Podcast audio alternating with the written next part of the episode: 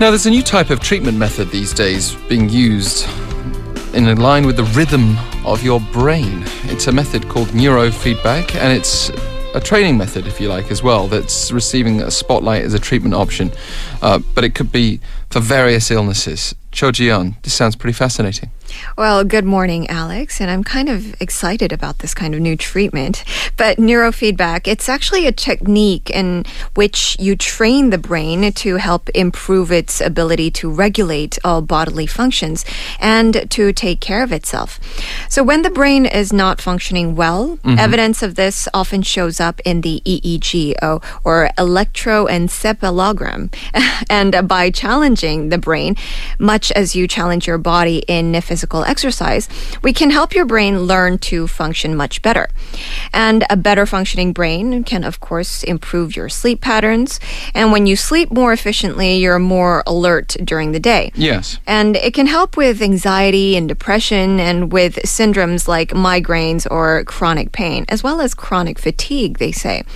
And it's also helpful in managing attention, how well you can persist even at a boring task. And third, Third, it can help you manage the emotions. Emotions may feel like the real you, but your brain has a lot to say about how you feel and react. Um, if the emotions are out of control, that's trainable. If they aren't there as a lack of empathy, for example, that is also trainable as well. And finally, there are other uh, specific issues where the EEG neurofeedback training can be helpful, such as um, seizures, traumatic brain injury, mm-hmm. stroke, mm. and autism, even. Wow. And in these instances, the training does not so much get rid of the problem as it simply organizes the brain to function better in the context of whatever injury or loss exists. It has been proven to be effective, or not completely treating, but um, be effective in helping autism, insomnia, anxiety, chronic fatigue, obsession, compulsion, even Alzheimer's and Parkinson's disease.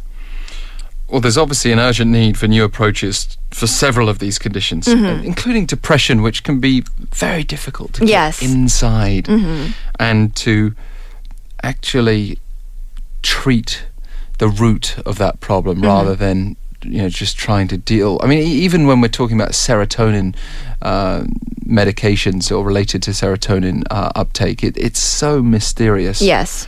So. Um, there's some hope here. Yes, well, um, there's been a lot of research going into depression. Some are even look at the genetics part of it, trying to find the root cause. But not everyone, as you mentioned, responds to the current treatments like antidepressant medication as well as talk therapy.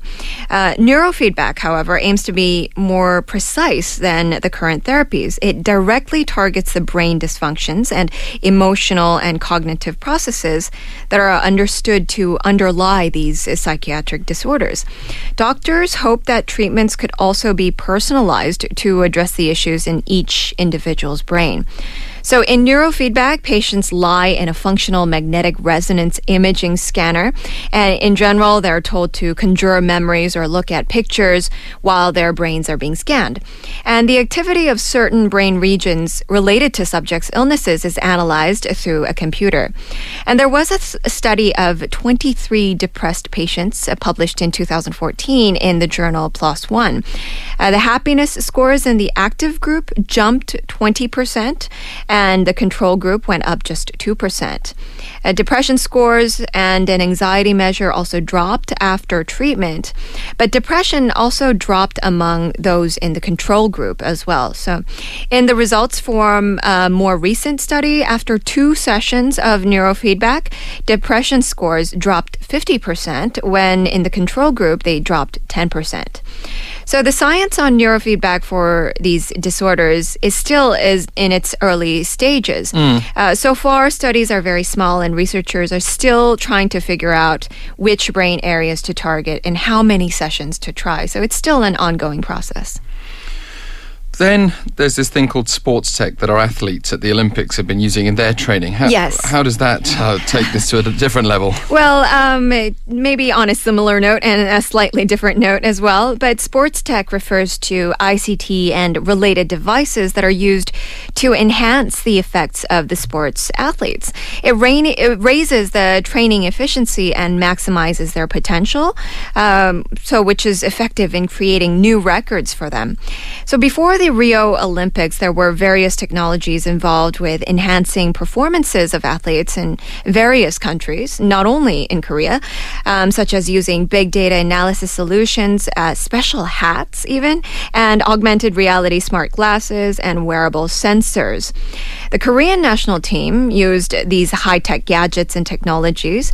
The Sports Development Institute actually created a sports tech program called Rio Gold Project, which supported 11 sports events such as archery, fencing, and hockey that they thought had a good chance of getting a medal. So archers were trained to control their brain waves to create positive brain waves, while fencers attached thousands of markers on their body to precisely check their movements in a 3D environment. One thing about all these things, as much hope as there may be attached to it, especially on the therapeutic side that you talked about before, mm-hmm. it sounds very expensive. We've got to find a way to make this more accessible to more people. Oh, yes. Cho though, thank you very much for opening up a whole new area for many of us, I'm sure, with today's glossary. Thank you, Alex.